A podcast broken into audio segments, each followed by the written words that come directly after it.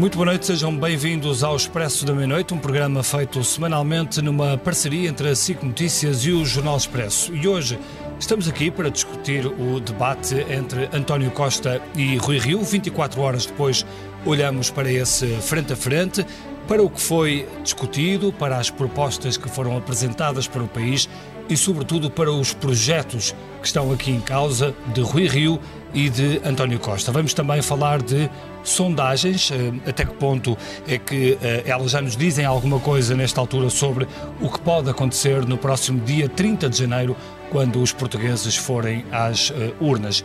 Ângela, os nossos convidados são quem?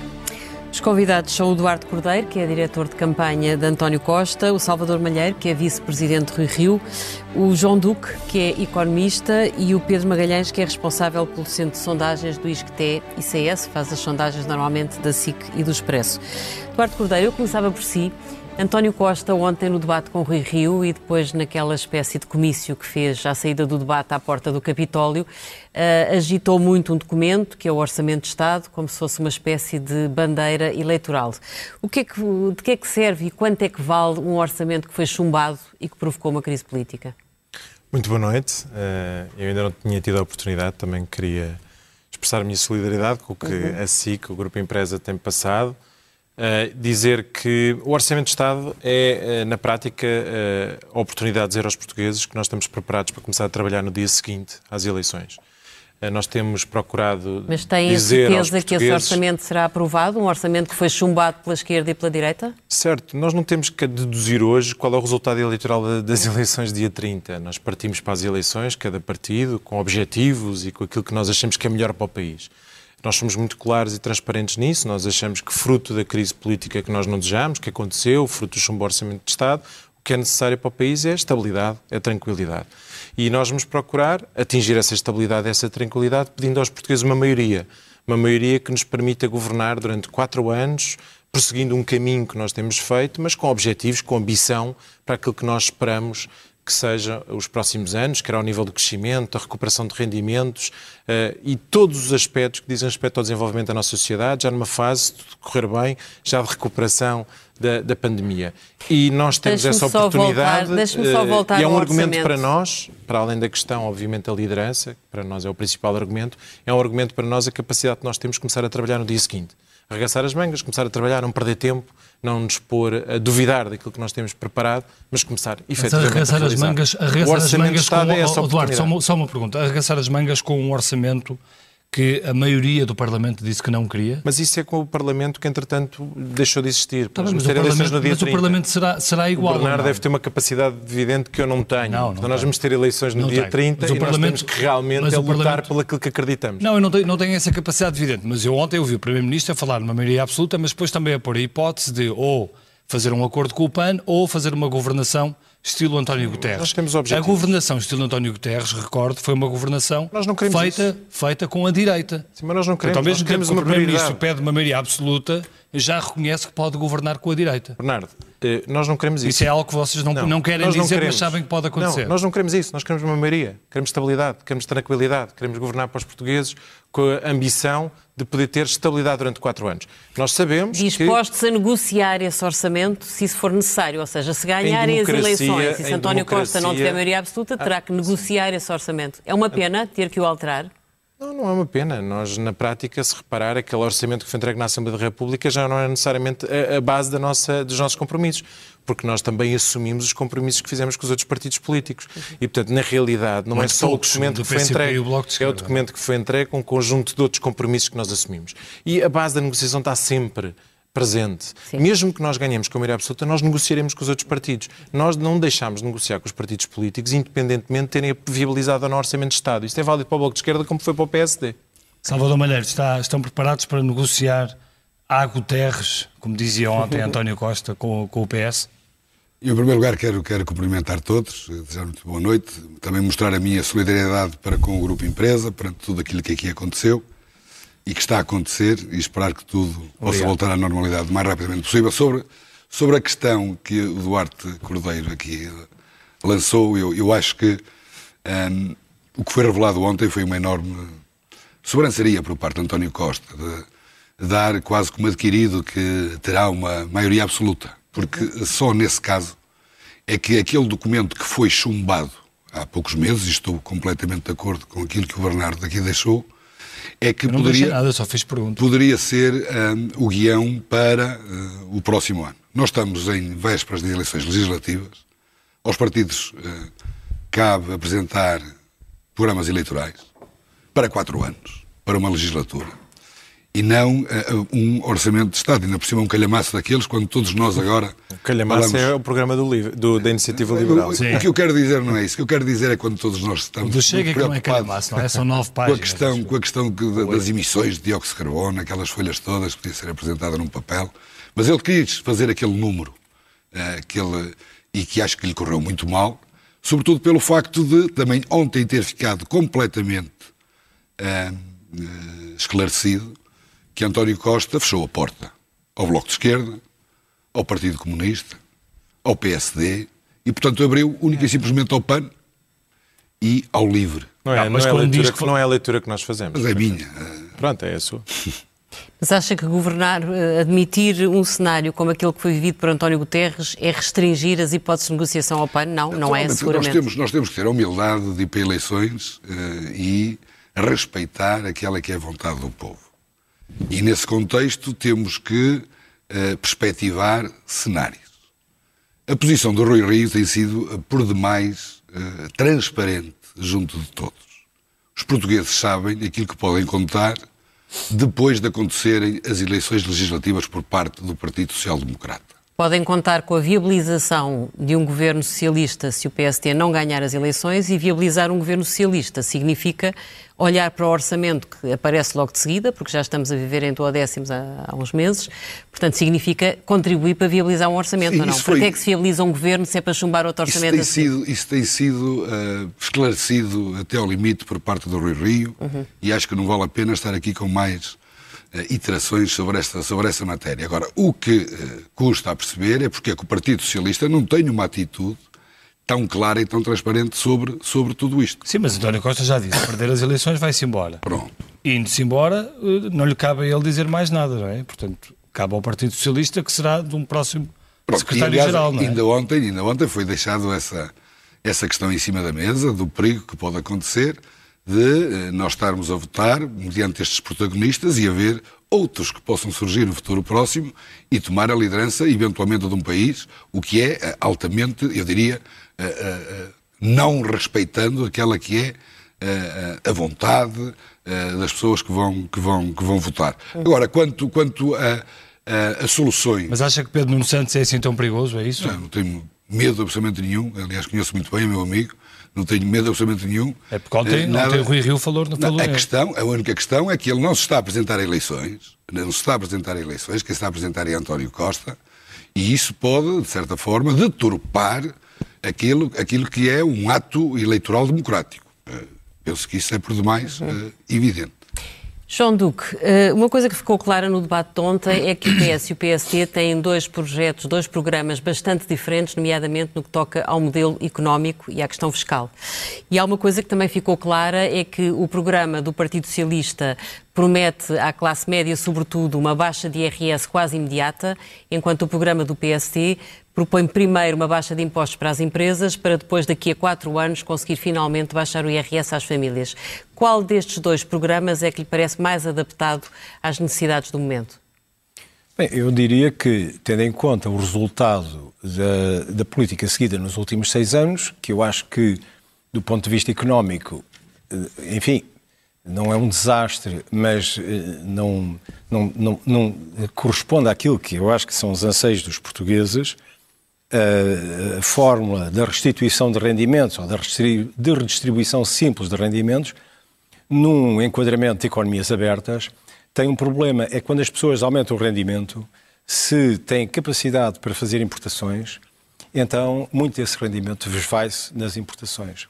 E, portanto, se estamos constantemente a prejudicar o investimento em benefício daquilo que é a capacidade de consumo, o que estamos a fazer é adiar eh, constantemente aquilo que é a possibilidade de Portugal entrar definitivamente num modelo de crescimento que tem que ser um modelo, mais cedo ou mais tarde, nós vamos ter que enfrentar e que alinhar. Porque nós temos que ter uma economia muitíssimo mais produtiva para aguentar o peso do envelhecimento desta população. Portanto, nós temos um problema seríssimo de envelhecimento da população. Essa população vai exigir cuidados de saúde, vai exigir o pagamento das suas pensões de reforma e basta este indicador com as duas exigências que eu disse desta população, que vai ser maioritária em Portugal, para eh, nós percebermos que das duas uma, ou esprememos os, uh, uh, os, uh, os cidadãos em idade ativa a um ponto, a um nível fiscal que é insuportável, e, portanto, as pessoas saem, ou então não temos capacidade para oferecer aquilo que é a expectativa desta população envelhecer. Portanto, nós temos que enverdar definitivamente por uma política de investimento muito produtiva e muito intensa. Portanto, é, é, esta aposta da política do PS, muito assente no consumo, não é não prolongável. É não é prolongável. A não meu é ver, não, não, é, é prolongável. Não é verdade e até questiono o facto de estar aqui, com o devido respeito, apenas um economista, porque se calhar também devia haver outro economista que refutasse eh, o que o professor João Duque diz, porque isto aqui, objetivamente, isto é uma visão unilateral da realidade. Uh, e, portanto, uh, Nós contamos o crescimento... consigo. Está economista ou está, não, está um membro do governo? Os pergaminhos, mas está, acho que é uma visão, está um membro do governo. É uma visão bastante condicionada daquilo que é a realidade.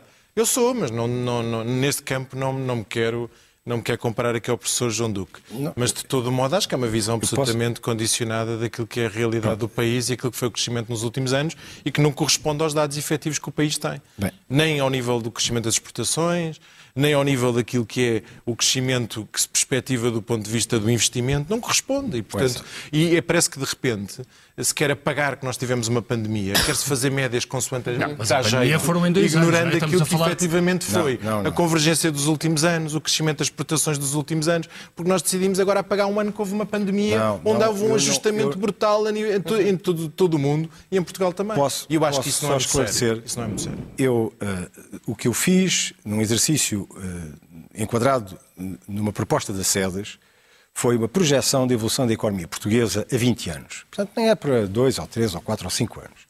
É para 20 anos.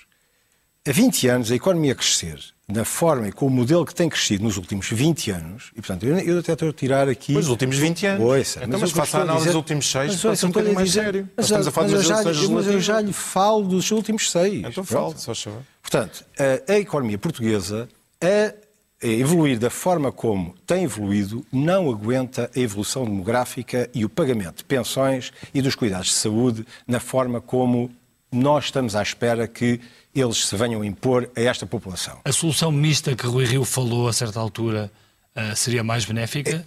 Para as pensões? Sim. Isso é um modelo. Atenção, ah, esse é um modelo possível.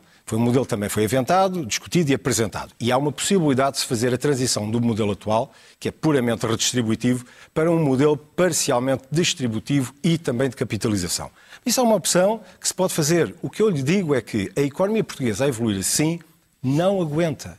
O que quer dizer que nós vamos ter que, mais cedo ou mais tarde, mudar a política. Pronto. Sr. João Duque, provavelmente política... as famílias também não aguentam muito mais viver com baixos salários e com uma carga fiscal Ora, brutal. Pois, e, portanto, talvez exatamente. seja mais perceptível para o comum dos cidadãos da classe média portuguesa aquilo que o Partido Socialista propõe, eu não concordo. Mas para, não, não sei, porque repare, a minha questão é esta. Falar, está aqui agora, agora, desculpe. A minha, a minha visão da economia é para possibilitar o bem-estar das pessoas. É claro que nos últimos seis anos houve um aumento do salário real, médio real de 6,2%, mas o PIB cresceu 6,7%. Quer dizer, até de facto a massa salarial do salário médio cresceu menos que o crescimento do PIB neste uhum. período de seis anos. Uhum. O salário mínimo nacional. Salários, no, no, o peso dos salários Estou a falar das famílias a média e o rendimento das famílias continua a estar abaixo do, do resto dos outros países. Desculpa, posso, posso dizer aqui alguma coisa? Sim, Só porque concluir. Diga lá. O salário e até, e até para, dar, para dar razão ao Duarte. Eh, admitindo que as exportações uh, subiram, e subiram eh, nos últimos, nos últimos quatro anos, também é importante que se deixe aqui a nota que se o ritmo de crescimento de 2010 até 2015 foi muito maior do que de 2015 até 2019. E repara no nuance que não estou a entrar. É verdade. que não estou a entrar na pandemia. pandemia. Mas também é Sim, verdade, sim. mas também é verdade, de vou dizer- 2015 a vou dizer os números, 2019, olha lá. já agora o Salvador. de 28 Mas de agora a já agora. 41. Agora deixa-me dizer, é tudo verdade. Agora 41 também, também é 44. verdade que Portugal cresceu mais nas exportações nesse período 2015 a 2019 do que cresceu a Espanha, a Itália, a França pronto, ou a Alemanha. pronto. E o Mas cresceu contexto menos económico também conta para o crescimento das Menos exportações. do que anteriormente. Mas mais do que os outros países. Pedro, Vamos ao Pedro Magalhães. Vai, força. Pedro Magalhães, as sondagens estão um bocadinho eh, numa fase difícil depois das autárquicas em Lisboa, porque houve aquela surpresa em Lisboa, mas vários responsáveis por empresas de sondagens também já explicaram que as sondagens não podem ser lidas como um valor absoluto, portanto é, é- é necessário aprender a lê-las com numa perspectiva mais relativa. O que lhe pergunto é se eh, este debate, que foi considerado pelos mídias durante horas a fio como um debate decisivo, se pode ter influência para virar aquilo que é uma tendência que parece consolidada nas sondagens nesta altura. Boa noite, obrigado pelo convite. Eh, a pergunta é se pode. Pode, eh, mas não é muito provável que o faça. Porque Eh, Porque o que se passa é que as pessoas que assistem a debates, e sabemos que este debate de facto teve uma audiência bastante grande, mas apesar de tudo, Sim, 3 milhões e Maior 200. que todos. Sim, sem dúvida. As Mas a- as pessoas que assistem a debates tendem a ser, eh, tendencialmente, como é compreensível, pessoas muito mais interessadas na política do que aquelas que não assistem a debates. E as pessoas mais interessadas na política têm mais duas características. A primeira é que têm convicções mais consolidadas. E a outra característica que têm é que é mais difícil mudar as suas opiniões. Embora estas sondagens tenham mostrado que o número de indecisos é ainda muito grande. O número de indecisos é grande, mas não parece neste momento anormalmente grande para aquilo que é habitual nas sondagens neste período. Está à ordem de que Dos 20% dos indecisos? Bem, aqui começa um problema que é há aquilo que se chama os, os house effects, os efeitos da casa, como as empresas fazem, conduzem trabalho, por vezes, de maneira diferente e medem as intenções de voto de maneira diferente. Umas usam simulação de voto em urna, outras usam eh, perguntas diretas. Comparar o número de indecisos é um bocadinho enganador. Eh, mas comparando sondagens das mesmas empresas, por assim dizer, com o que se passava em 2019, não parece que haja um número normalmente alto de indecisos. E aconteceu outra coisa em janeiro, interessante, eh, e agora vamos ver, agora é muito interessante, por isso é que digo, pode, vamos ver se tem algum efeito. Mas o que aconteceu em janeiro foi uma espécie de estabilização das intenções de voto. Portanto, o que é que nós assistimos? Desde 2019 tivemos uma estabilidade enorme nas intenções de voto, com um sinal importante que foi, claro, para todos, o crescimento do Chega, em menor grau da iniciativa liberal, e uma descida muito moderada do Bloco de Esquerda e do PAN. Depois chegamos a dezembro e temos um sinal que é claríssimo de todas as empresas. No fundo, quando, quando a campanha arranca, mas mais importante, no rescaldo do Congresso, das eleições no PSD, temos uma mudança claríssima, que é uma descida do PS e uma subida do PSD. E na altura, eu próprio e outras pessoas reconhecemos aquele fenómeno e reconhecemos neste sentido, eh, quer em 2015, quer em 2019, essa tendência também aconteceu. Ou seja, o último mês e meio de campanha foi um mês de mudança muito clara nas intenções de voto. E começámos a ver isso em dezembro. Mas agora, nas primeiras sondagens de janeiro, temos uma pequena variação. Temos, em relação a 19 e 15, temos estabilização. Uh, estabilização em torno de números que, em comparados com as eleições de 2019, significam que o PSD subiu, ele está, uh, no fundo, as intenções de voto que tem neste momento são maiores do que os votos que teve em 2019. Uh, quem também subiu uh, chega, obviamente, Iniciativa Liberal, e o Bloco de Esquerda, o PAN e o CDS mais abaixo. Agora, Mas qual- então o que é que é seguro ler naquilo que as sondagens nos dão nesta altura? A coisa principal que é segura ler e que temos sempre de nos lembrar é que estamos todos, todas a medir intenções. E são dois tipos de intenções que podem mudar nas próximas duas semanas. Ninguém sabe o que vai acontecer nas próximas duas semanas. Que intenções são essas? A mais importante de todas é a intenção de votar. E temos sempre condicionalismos em todas as eleições. Sabemos que as sondagens nunca são uma boa maneira ou uma maneira ideal de medir a intenção de votar. As pessoas têm, eh, nos casos, têm relutância, noutros casos, não sabem mesmo se irão votar ou não. E quando não sabem, dizem vou, eh, e depois chega ao dia e não vão. Sabemos também que as próprias pessoas que se dignam responder às sondagens são desproporcionalmente mais mobilizadas do que aquelas que não respondem. Portanto, estamos sempre a subestimar o fenómeno da abstenção. E, portanto, o que vai acontecer daqui uh, até ao dia da eleição é o confronto entre uma intenção manifestada de votar que nós tentamos medir das melhores maneiras possíveis, fazemos várias perguntas, se votaram no passado, até que ponto se interessam pela política, etc, etc, mas sempre de forma imperfeita. E a segunda coisa que pode mudar é a própria escolha uhum. daqueles que dizem que irão votar. Nós sabemos... E é aí que um debate pode também ter importância entre os dois uh, pode, candidatos pode, a sem dúvida. Eu pode não, ajudar não, nas convicções, eu, eu não, pode criar quero, novas dinâmicas. Claro, eu, eu não quero dizer que não tenha importância. Quero também dizer que para quem está do lado, no fundo, do, do, debate político e mediático sobre estas questões, é muito fácil sobreestimar a importância okay. dos debates. Deixa-me deixa então fazer aqui uma pergunta ao Salvador Malheiro, porque decorre do debate de ontem e foi um dos pontos que causou mais discussão entre António Costa e Rui Rio, que diz respeito ao Serviço Nacional de Saúde, quando uh, António Costa uh, disse que há um projeto uh, constitucional do, do PSD que, que, no limite porá a classe média a, a pagar pela, pela saúde, porque desaparece o tendencialmente gratuito no uhum. Serviço Nacional de Saúde. Qual é, que é, qual é que é esse projeto e como é que explicam isso? O projeto, primeiro, é fazer, eh, dizer a verdade. Constitucional. Dizer a verdade e deixar estar aqui com meros artefactos. Em primeiro lugar, o Partido Social Democrata é um acérrimo defensor do Serviço Nacional de Saúde.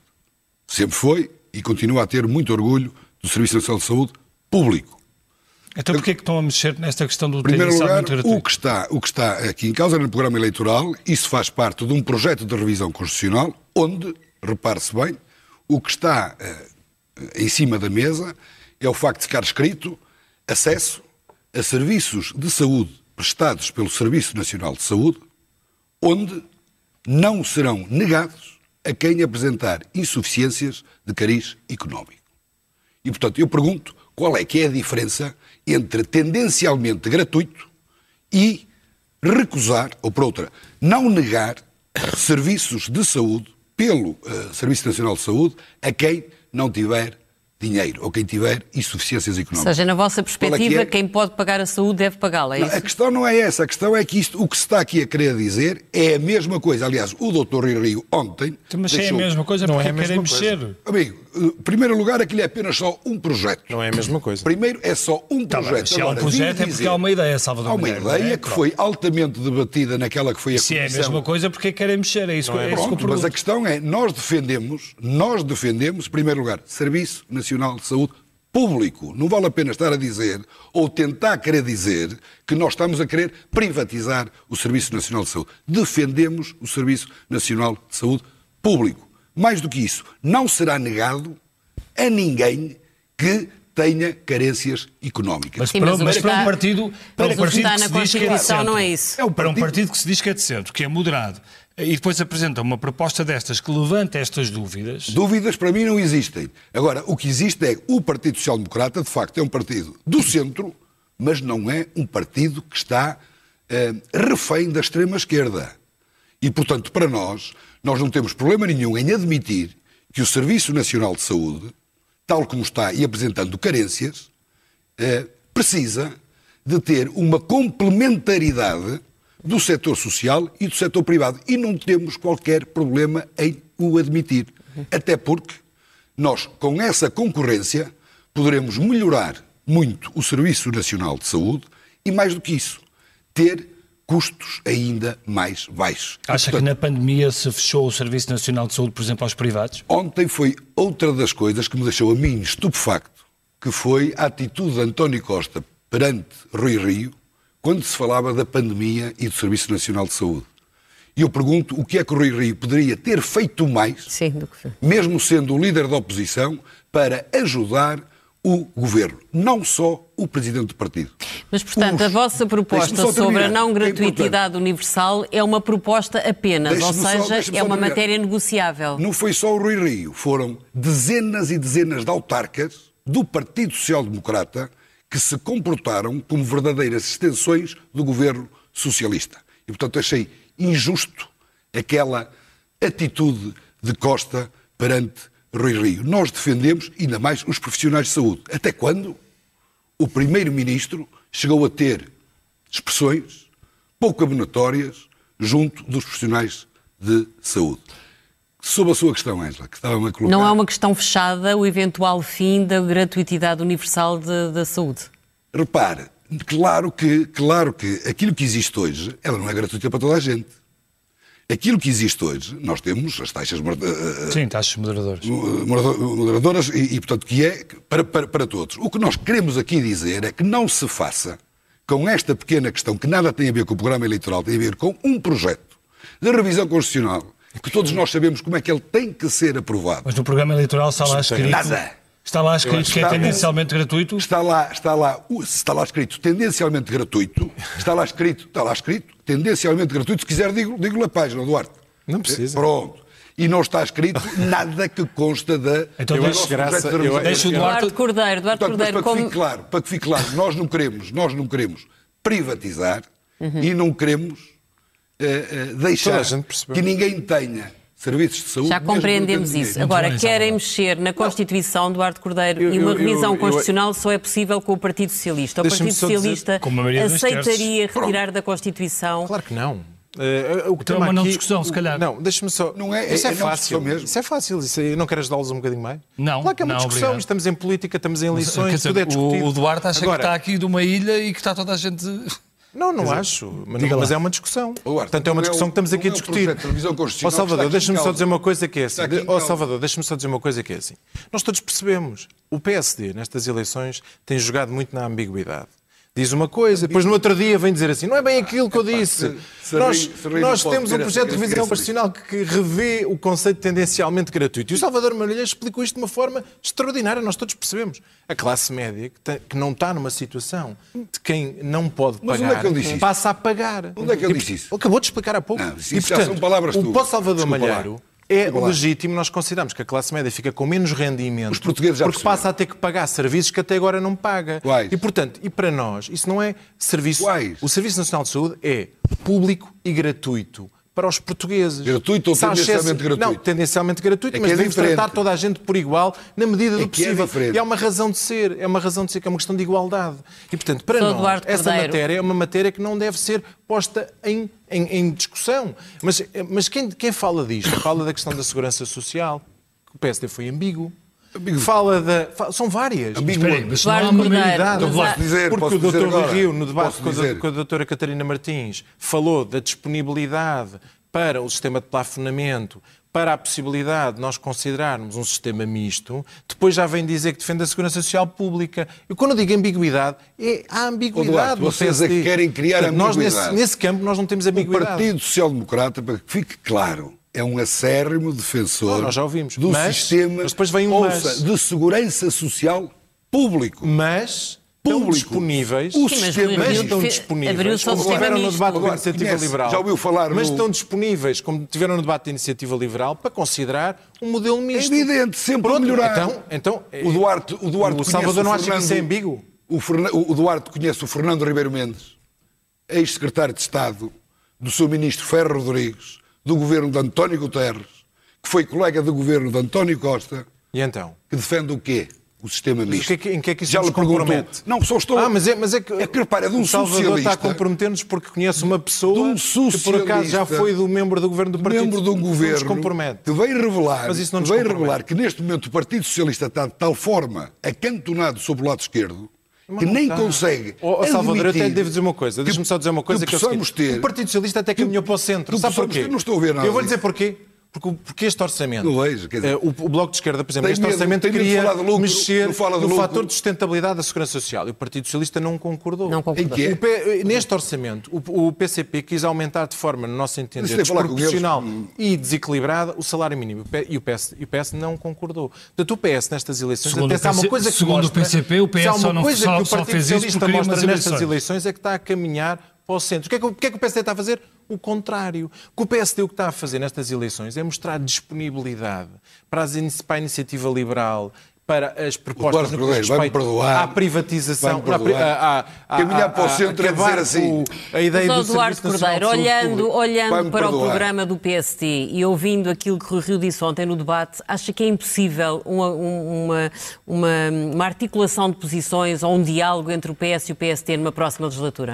Ângela, nesta legislatura, apesar de todas Nesta as legislatura diferenças... o PS não quis. Não, não. Mas na não, próxima não. estará Nesta disponível. legislatura nós tivemos entendimentos com o PSD. Está bem, mas foi António Costa que deu uma entrevista ao Tivemos Expresso. entendimentos Foi com o PSD. António Nesta Costa que... legislatura tivemos na descentralização, nestes últimos seis anos.Tivemos no que Posso relembrar uma entrevista ao Expresso do Duarte Tivemos entendimentos com o PSD. Posso relembrar uma entrevista ao Às vezes Expresso Nós criamos essa ideia que eh, não existe da nossa parte disponibilidade de entendimento com outros partidos, mas não é verdade. Não, essa ideia foi criada pelo Primeiro-Ministro numa entrevista ao Expresso. realidade. Mas não tem Essa ideia foi criada pelo Primeiro-Ministro numa entrevista ao Expresso. realidade. O Primeiro-Ministro disse... para os últimos anos Posso falar, Duarte? à realidade. Duarte, posso falar? O Primeiro-Ministro fez- deu uma entrevista ao Expresso em que dizia que se tivesse de aprovar um orçamento à direita, que haveria eleições. E que a palavra passava para o Presidente da E isso é República. caminhar para o centro, Eduardo. Portanto, isso é uma ideia que foi criada... Nós estamos aqui a Isso é que falar. é Desculpa eu estou Isso é uma a ideia que foi criada pelo próprio. Primeiro-Ministro. A pergunta que me foi colocada, só olhando para o programa eleitoral do, do Partido Social Democrata, se eu via ou não capacidade de entendimento. Foi a pergunta que me foi colocada. E ouvindo não, foi, Rio não ontem. pediram para eu comentar a última Duarte, na a sua referência opinião, António quem Costa é que ganhou o debate de ontem?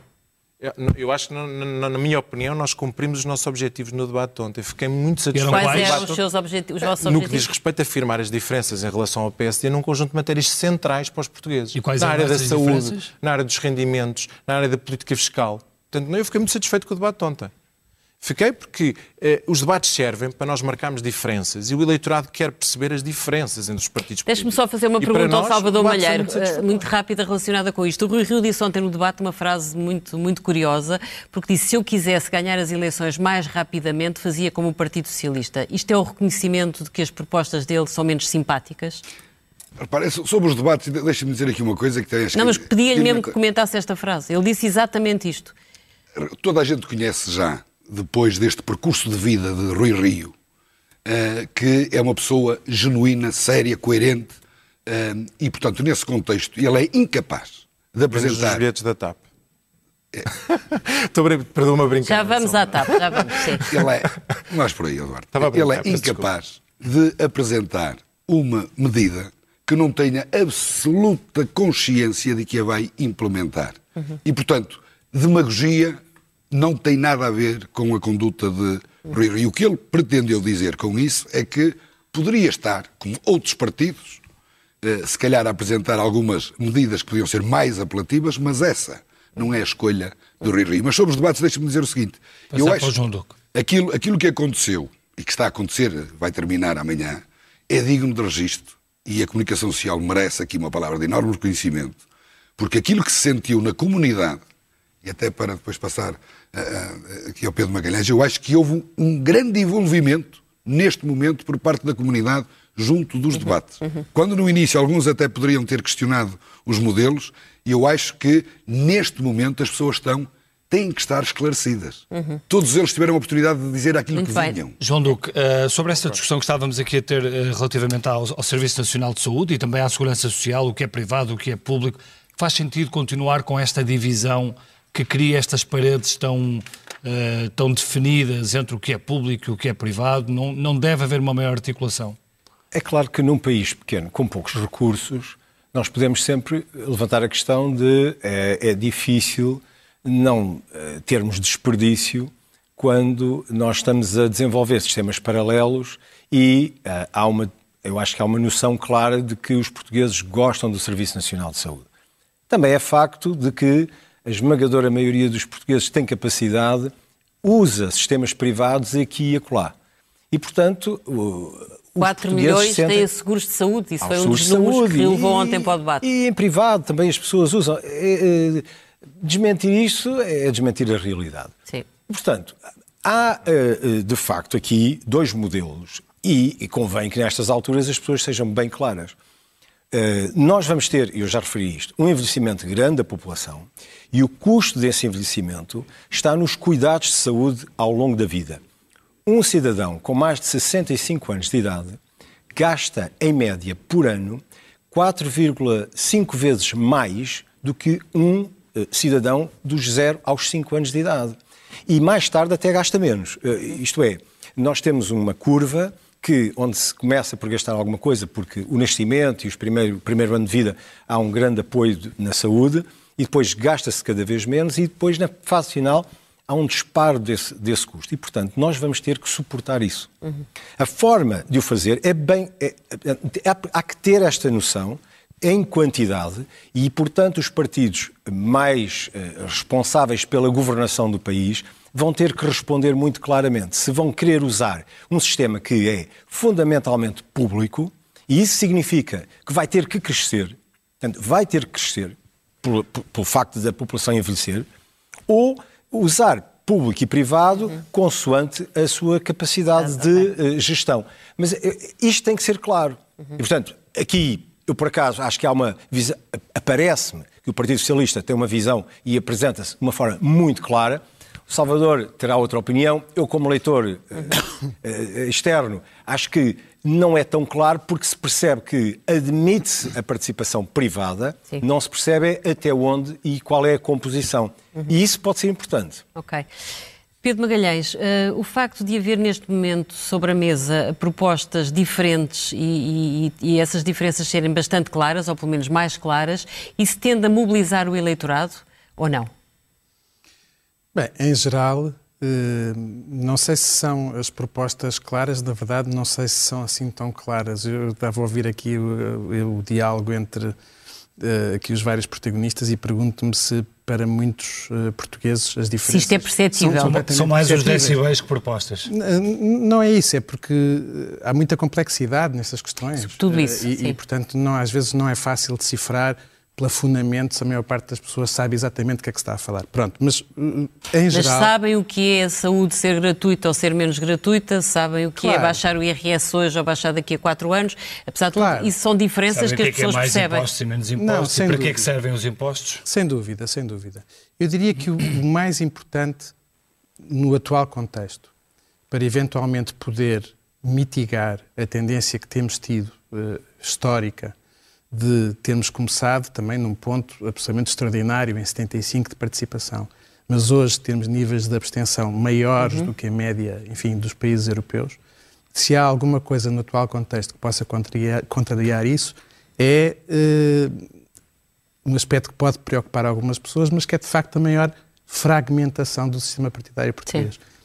Por fragmentação, não estou a louvar a fragmentação, mas estou a louvar a diversidade da oferta. Uhum. Nós tivemos muito tempo, por força do nosso sistema eleitoral, que é um sistema eleitoral que, sendo proporcional, apesar de tudo, torna difícil a entrada de novos partidos, por força da maneira como funciona o próprio eh, financiamento público dos partidos, Sim, é por força, devo dizer também, eh, de alguma contribuição da comunicação social em fixar-se muitas vezes uhum. nos principais protagonistas, tivemos barreiras importantes para a entrada de novos partidos. E independentemente do que nós achemos deles, de um ou do outro, ou seja, do que for, a verdade é que nós estamos a passar por hoje por um fenómeno que é pelo qual outros países europeus já passaram uh, a seu tempo. Aliás, alguns até reverteram um bocadinho. Espanha já se fragmentou muito e já inverteu um pouco essa fragmentação, mas a tendência europeia é para uma diversificação da oferta dos partidos, muitas vezes falando de temas que os partidos tradicionais acabaram por não dar grande peso ou não dar grande valorização. Uhum o tema do ambiente talvez seja um desses temas. O Bloco de Esquerda apareceu inicialmente valorizando esse tema, depois, no fundo, durante a crise, tudo se concentrou em cima dos temas uh, económicos. Uh, e quem diz isso, posições, como por exemplo da iniciativa liberal, de, de, digamos, de uma direita mais libertária, que também não tinham peso, independentemente do que achemos dessas posições todas, eu acho que é, é essa diversidade que pode eventualmente uhum. mitigar a tendência para o aumento da abstenção a que temos assistido. Pedro, deixa-me deixa só fazer uma pergunta. Nas últimas autárquicas e quando se levantaram muitas questões sobre um, a certeza que as sondagens uh, trazem, hum. um, vimos que uh, sondagens muito positivas para o Partido Socialista, para Fernando hum. Medina, uh, depois não se, não se concretizaram e falou-se em desmobilização do eleitorado, de algum eleitorado que não foi votar porque Falaste havia... em autárquicas, mas concentraste... Não, não, eu falei, estou a falar de Lisboa. Sim, eh, sim. Porque podia ter, pode ter havido alguma convicção de vitória que uhum. pode ter levado a alguma desmobilização. Sondagens muito altas podem criar essa, essa convicção de vitória e, e serem enganadoras? Eu gostava de poder responder com certezas, mas, uh, mas, não, mas vou responder com hipóteses. Uh, em primeiro lugar, porque é que eu não consigo responder com certezas? Já agora queria deixar este ponto. Toda a gente observou o que se passou em Lisboa, toda a gente teve a sua teoria sobre as razões, mas ninguém sabe porque é que aquilo aconteceu. Não só não sabe, como nunca vamos saber. Eh, e nunca vamos saber porquê. Porque a única maneira de sabermos era termos ido uh, inquirir as mesmas pessoas que responderam às sondagens e perceber se elas mudaram de intenção uh, naquela semana que mediou entre o trabalho de campo e o dia da. Hum. Portanto, todos nós temos ideias e infelizmente não vamos saber, ao contrário do que acontece noutros países, em que quando há estas discrepâncias entre sondagens e eleições há de facto recurso e uma comunidade académica suficientemente vasta e, e até uma Sim, comunidade... sondagens muito altas, consistentes, Pronto. Pronto. podem provocar alguma agora, desmobilização. Isto era uma, agora vou responder essa pergunta. Sim, mas em quem? Eh, repara no seguinte. Eu, aliás, até acho que, olhando para Lisboa e percebendo que a abstenção aumentou mais nas tendencialmente nas freguesias onde o PS tinha sido mais forte, é de facto uh, uh, credível que parte daquilo que sucedeu tivesse a ver com uma desmobilização do eleitorado socialista. E se foi isso, isso uh, acentua uh, uhum. com lógica, digamos, aquilo que a hipótese que colocaste. Na verdade, quando as sondagens, e não só as sondagens, porque as sondagens depois acabam por ser reproduzidas no discurso político, é. nas convicções que as pessoas transmitem, no comentário, dão a ideia de que há um partido que tem uma grande vantagem, é possível que desmobilize. Uhum, uhum. Mas já agora, não é impossível também que parte do eleitorado potencial de Carlos Moedas também se tenha desmobilizado. Porque a partir do momento em que eu, ve, em que eu sinto que a derrota é garantida, okay. uhum. eu tenho okay. liberdade. Uhum. Qual destes efeitos foi mais importante? Muito provavelmente desmobilização socialista, mas não excluo também que tenha desmobilizado alguns eleitores de Carlos Moedas. E, é, e por isso, lamentavelmente, eu posso falar apenas em termos de hipóteses, mas isto era quase um, um projeto de investigação que valia a pena ter okay. feito e que agora é tarde para fazer. Eduardo Cordeiro, como diretor de campanha de António Costa, o que é que acha que ele tem que fazer nos 15 dias que sobram de campanha? Tem que abordar esta campanha com energia, com alegria, e falando abertamente aos portugueses daquilo que acha que é necessário para o país se desenvolver e crescer nos próximos anos, e nisso ele tem sido claro. Eu acho que estas eleições, acho que aqui acho que quer o, PSD, quer o PSD tem uma opinião muito semelhante daquilo que eu também pude observar nos comentários que foram feitos. É muito a escolha de um primeiro-ministro uh, e muito a capacidade de nós escolhermos o caminho que queremos pela frente. E, uh, e nós o vamos centrar a nossa campanha Costa... muito em duas mensagens, na ideia que António Costa, na, obviamente, na opinião do Partido Socialista, é a pessoa mais bem posicionada para liderar o país no momento em que nós atravessamos para os desafios que temos pela frente, mas também que é necessária uma estabilidade para podermos, durante quatro anos, uh, poder desenvolver o país. Estarmos a viver de crises de dois em dois anos é algo que, no nosso entender, fará o país perder as oportunidades que tem pela frente. António Costa tem uma mensagem muito, é muito de continuidade e o PSD aparece mas aqui... com ambição. Uma, mas o PSD aparece aqui uh, com, com um projeto de mudança em, em, em políticas-chave. De certa forma está até mais associada àquela ideia de virar de página pedido pelo Presidente da República, mas foi António Costa que ontem se colou claramente, quase descaradamente, ao Presidente da República. Mas todos nós nos associamos à mensagem do Presidente da República. Mas não há um risco para o Partido Socialista de ser associado a mais do mesmo e o PSD aqui ser quem pode verdadeiramente virar a página? Mas a Ângela já está a, fazer, já está a assumir um pressuposto, não é? Qual é? Isso é negativo, não é? Que as pessoas entendem que não melhoraram a vida ou que não perspectivam melhorias de vida com a continuidade. Eh, e, portanto, esta é umas eleições que... Mas não há um desgaste, pode haver não há um desgaste de seis anos que António desgaste. Costa traz para, para, para, para estas eleições? Eu gostava de poder... Eh, eh, naturalmente, seis anos de governação é um governo de continuidade. Agora, acho que nós estamos a olhar para um período que é, no nosso entender, pós-pandemia, eh, na perspectiva de desenvolvimento e de recuperação, eh, e temos uma ambição pela frente, uma ambição clara, fazer o país convergir nos próximos anos, melhorar o rendimento das famílias, nomeadamente o rendimento médio das famílias, é fazer a economia é crescer de forma saudável, através das exportações, através da captação de investimento direto estrangeiro. Posso-lhe fazer uma é pergunta ao economista é de esquerda? Posso-lhe pedir que agora faça de economista de esquerda aqui no debate? Sim. É assim, a inflação chegou a 5% na zona euro, há o risco da subida das taxas de juro, as regras do euro vão voltar em 2023. o vosso programa e as vossas propostas são os mais cautelosos para aquilo que pode estar para vir? Ou o programa do PSD surge mais adaptado exatamente o, o, aos Na nossa avaliação, o programa do PSD é tudo menos coloca? cauteloso, porque o programa do PSD é um programa de aventurismo, porque mexe num conjunto de matérias que as pessoas têm como estáveis eh, e é um programa porque parte de pressupostos, na nossa opinião, que são pressupostos muito duvidosos no contexto de incerteza que a Angela fala, que a redução de impostos gera um aumento brutal do crescimento. Nós não temos essa perspectiva, nós temos a perspectiva de um crescimento eh, com eh, alicerces sólidos, exportações, eh, com investimento, captação de investimento direto estrangeiro, melhoria do rendimento dos portugueses, em particular do rendimento médio. E isto é ser um economista de esquerda. Salvador, Salvador. Malheiro, como é que PSD responde a isto? Não, eu acho que é uma enorme mais-valia o facto de nós termos apresentado um quadro macroeconómico, coisa que o Partido Socialista não, não apresentou. Então não tem. Revela, o que revela, sobretudo, seriedade.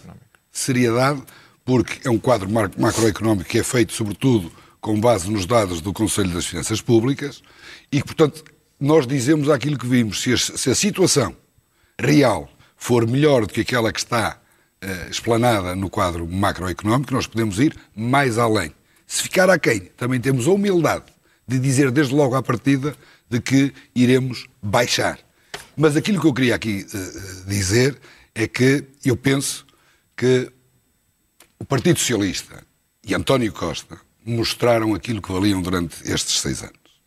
E estamos todos de acordo de que existe cansaço, uh, está esgotado e que neste momento eh, importa incutir aqui uma nova esperança, um clima de mudança, muito baseado num novo modelo económico que coloque o partido a crescer, que deixe de estar na cauda da Europa, com bons serviços públicos, e é nesse contexto que nós nos vamos apresentar agora. A falta de experiência de Rui Rio de governação, e, que, que, eu não sei que qual, garantias é que dá aos portugueses? E eu não sei qual é a falta de experiência de alguém que, em primeiro lugar, foi um autarca da referência, trabalhou no mundo privado, conhece a realidade das coisas e, portanto, se, se há qualidade que Rui Rio tem, é de ser um excelente gestor.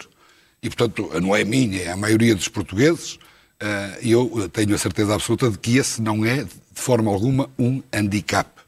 Uh, agora... Deixe-me de, deixe pegar aí na questão das qualidades do Rui Rio e perguntar-lhe se, se o Rui Rio não foi um pouco demagógico ontem com aquele exemplo que deu da, do avião da TAP, uh, do voo da TAP, uh, pegando naquele exemplo do voo de Madrid e o de Lisboa, sabendo nós que um voo que tem mais escalas é obviamente um voo mais barato, um, e, portanto, há aqui uma série de condicionantes que alteram o preço, o preço daqueles voos. E, portanto, a comparação pareceu-me uh, um aqui, bocadinho demagógica. Repara, demagogia, já, já, já, disse há pouco, rima muito pouco com a conduta de Rui Rio. Ele pode ser tudo menos demagógico. Agora, o que ele tentou demonstrar foi que depois dessa nacionalização parcial da TAP, que nos obrigou a injetar... António Costa diz que não há uma nacionalização. Pronto, quer-lhe chamar o, o, o que quiser em que nós tivemos que meter grande parte dos nossos impostos eh, na TAP, em que depois a defesa da TAP era que era uma empresa bandeira nacional, aquilo que o Rui Rio quis fazer, que é uma pessoa que conhece a realidade como ninguém, foi demonstrar a todos os portugueses de que essa empresa bandeira para os portugueses, na realidade, não se está a concretizar, porque um português que apanhe o avião em Lisboa para ir para os Estados Unidos tem que pagar o valor e se por acaso for um espanhol que apanha em Madrid e passa por cá para apanhar o mesmo avião, paga muito menos. E, portanto, acho que foi um excelente exemplo que toda a gente percebeu de que, afinal, e até com toda aquela injeção de mais de 3 mil milhões de euros. Mas sabe que há outras companhias que fazem exatamente eu sei que há todas as companhias, estrangeiras. Mas que não se erga a bandeira a dizer que esta é uma, uma companhia eh, que, de facto, eh, protege, defende os uhum. portugueses. Deixa-me só dizer uma coisa, que eu quero refutar esta tese da estagnação, porque isso é um corte que fazem do ponto de vista de média que não corresponde ao período de governação do Partido Socialista. O Partido Socialista, de 2016 a 2019, cresceu 2,8% em média ao ano, acima Estávamos da média da, da União Europeia. Não, mas, eu, mas, antes estávamos a falar de crescimento. Ah. e Teixeira dos eh, Santos tem perspectiva de crescimento até 2023 de Teixeira dos Santos diz que 14%, estagnou. mais uma vez, com crescimento acima e com perspectiva de convergência. Portanto, nós às vezes introduzimos um conjunto de argumentos que não correspondem, não têm adesão à realidade. Eu sou engenheiro, eu E, sou engenheiro, não portanto, sou, não sou economista, mas há muitos Não, não, mas não tem nada a ver socialistas Mas isto são números. que dizem o Teixeira dos Engenheiro. Santos diz que está estagnado. Mas não está a Estagnou. estagnar, estagnar se fizeram a média dos O últimos professor- 20 anos. o professor de que economia, o período, mínimo o período da estagnação foi o anterior a este período de governação. Não foi o último período de governação. Nós, no último período de governação, crescemos 2,8% em média ano, sete vezes Então, mais do que no período anterior. Quer comparar- Não, não, não, não. da Fazer o corte dos 20 anos. O corte dos 20 anos que agora todos estão a fazer, Sim. esse corte dos 20 anos, nos- Maioritário nos últimos no- no período de 2015 a 2020, cresceu sete vezes mais do que no- nos 15 anos anteriores. E isso significa que não houve estagnação. Pronto, e, portanto, e agora há uma recuperação, há uma recuperação e perspectiva-se uma recuperação, mais uma vez, acima da média. Que é 21, e isto 2021. significa o quê? Que, mas, é- mas isto aqui não é um dado adquirido. É importante que se perceba que isto não é um dado adquirido. É que a estabilidade é um garante para nós podermos conseguir atingir Mas estes qual é a estabilidade que António Costa hoje garante aos portugueses depois de A ter tido um orçamento chumbado o Partido e Socialista garante é nós não andarmos de crise em crise dois em dois anos. Terem-se E- libertado do Bloco e do PC ajuda? Não, nós, objetivamente, nós não quisemos esta Eu crise. sei, mas eh, sendo esse quis. isso, pode facilitar a. O próxima. Próxima- É, PSD o que ajuda é ter uma maioria de um partido. Se houver uma maioria de um partido político, será possível estabilidade para os próximos quatro anos. E os qualquer, resultados. É? Como é que sabe? Pode ser, pode ser de um qualquer, não é só o seu. Não, mas eu disse a maioria de um partido. Pronto. Eu digo, eu- mas o Partido Socialista nisto é claro.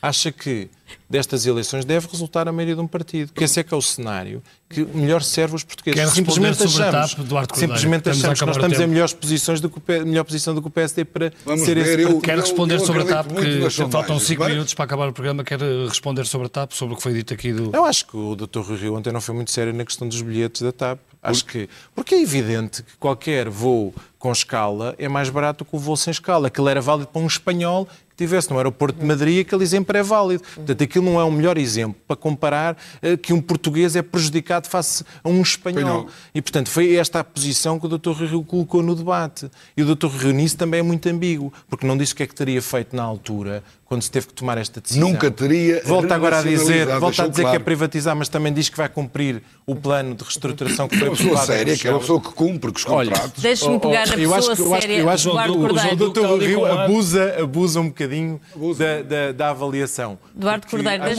perguntar a ao Pedro. dessa avaliação. João Duque, sobre esta, sobre esta questão da TAP, é uma herança muito, muito pesada que fica. É, eu tenho uma posição que é conhecida sobre a questão da TAP. Agora, eh, uma vez implementado o progra- o programa de recuperação e de reestruturação da TAP e investido já o que se investiu, não se deve parar. E, portanto, isso era um, um erro económico gravíssimo. Vamos ver é quanto tempo é que durará esta TAP no modelo atual, porque já nos disseram que o modelo atual não é possível, isto é, uma TAP independente nacional também não é um modelo. Ela terá que ser vendida e, portanto, a conclusão a que eu chego é que fizemos uma compra, se quisermos, nacionalizamos comprando uma parcela, ficámos com a maioria, reestruturamos a empresa, gastamos 3.200 milhões e, E vamos, vamos provavelmente vendê-la por mil. Ok. É um bom negócio? Eu acho que não é, mas Pedro Magalhães, uma última questão. Ouvimos o Salvador Malheiro falar hoje várias vezes da seriedade de Rui Rio. Eh, esse perfil de homem sério, de homem que fala eh, claro para o português perceber, isso conta muito ou acha que conta mais eh, tudo aquilo que já é o trabalho feito por um Primeiro-Ministro que está há seis anos no poder? Eu acho que não é irrelevante. Bem, em primeiro lugar, é ou não é verdade que os portugueses veem assim? Eh, Nós, precisamente no inquérito de dezembro, fizemos uma série de questões sobre isso, em que comparávamos eh, António Costa e Rui Rio sobre uma série de atributos. E é verdade que em muitos deles, eh, competência, força, eh, António Costa Ganhava. parecia- ganhava, mas é verdade que num desses atributos, que no fundo que pode- a pessoa que diz o que pensa, a sinceridade, claramente já em 2019 era assim e foi mais reforçado hum, ah, neste último inquérito. Eu penso que, de facto, há uma parte das pessoas que tem, uma parte não pequena, que tem uma visão muito negativa dos políticos. ah, E uma das coisas que pensa, justo ou injustamente, será justo para uns e não para outros, é de uma certa duplicidade. E isso, de facto, não é uma imagem que exista sobre o Rio e eu penso que isso pode ser positivo. Mas as eleições claro. são feitas de muitos fatores diferentes. Temos, temos de okay. terminar e ir à primeira página do Expresso que saiu hoje para as bancas e começamos pela revista E, que traz um trabalho sobre a rainha de uh, Platina, Isabel II, está prestes a completar 70 anos no trono, de corpo uh, e alma, um trabalho por António Araújo. Depois, uh, no caderno de Economia, política absorve 500 funcionários públicos por ano. Trabalhadores na esfera do Estado podem mudar de emprego por tempo ilimitado, regressam quando querem e podem voltar a sair. Política e licenças sem vencimento, com ausências mais longas e depois aqui em baixo, recorde no azeite empurra a produção para a Espanha. Falta de legares obriga produtores a fazerem azeite em eh, Sevilha. É a manchete do caderno de Economia. No caderno principal, Ângela. O caderno principal fala-nos de futebol. A manchete diz que o Fisco suspeita que Braga facilitou a vitória do Benfica. A Justiça suspeita de haver ligação entre o jogo dos dois clubes em 2010 e uma comissão paga a ex-dirigente do Braga. Sobre o caso de Tancos, temos que o Ministério Público pede a condenação do ex-chefe militar de Marcelo Rebelo de Sousa. A foto da capa do jornal é do debate de ontem, o tal debate decisivo, e temos a notícia... A, a, a, capa. Não estamos a ver ainda. Sim, mas, mas podes continuar. E temos a notícia de que Rui Rio troca orçamentos por reforma da Justiça, ou seja, mudanças na Justiça e no sistema político são as prioridades se tiver que negociar com o PS. O presidente do CDS quer ser ministro da Defesa e temos um guia para formar governos de coligação. E fica visto o Expresso, o Semanário Expresso, que já está desde hoje de manhã nas bancas. Nós ficamos por aqui e voltamos na próxima semana. Tenham um bom fim de semana e uma boa semana. Obrigado. Até para a semana.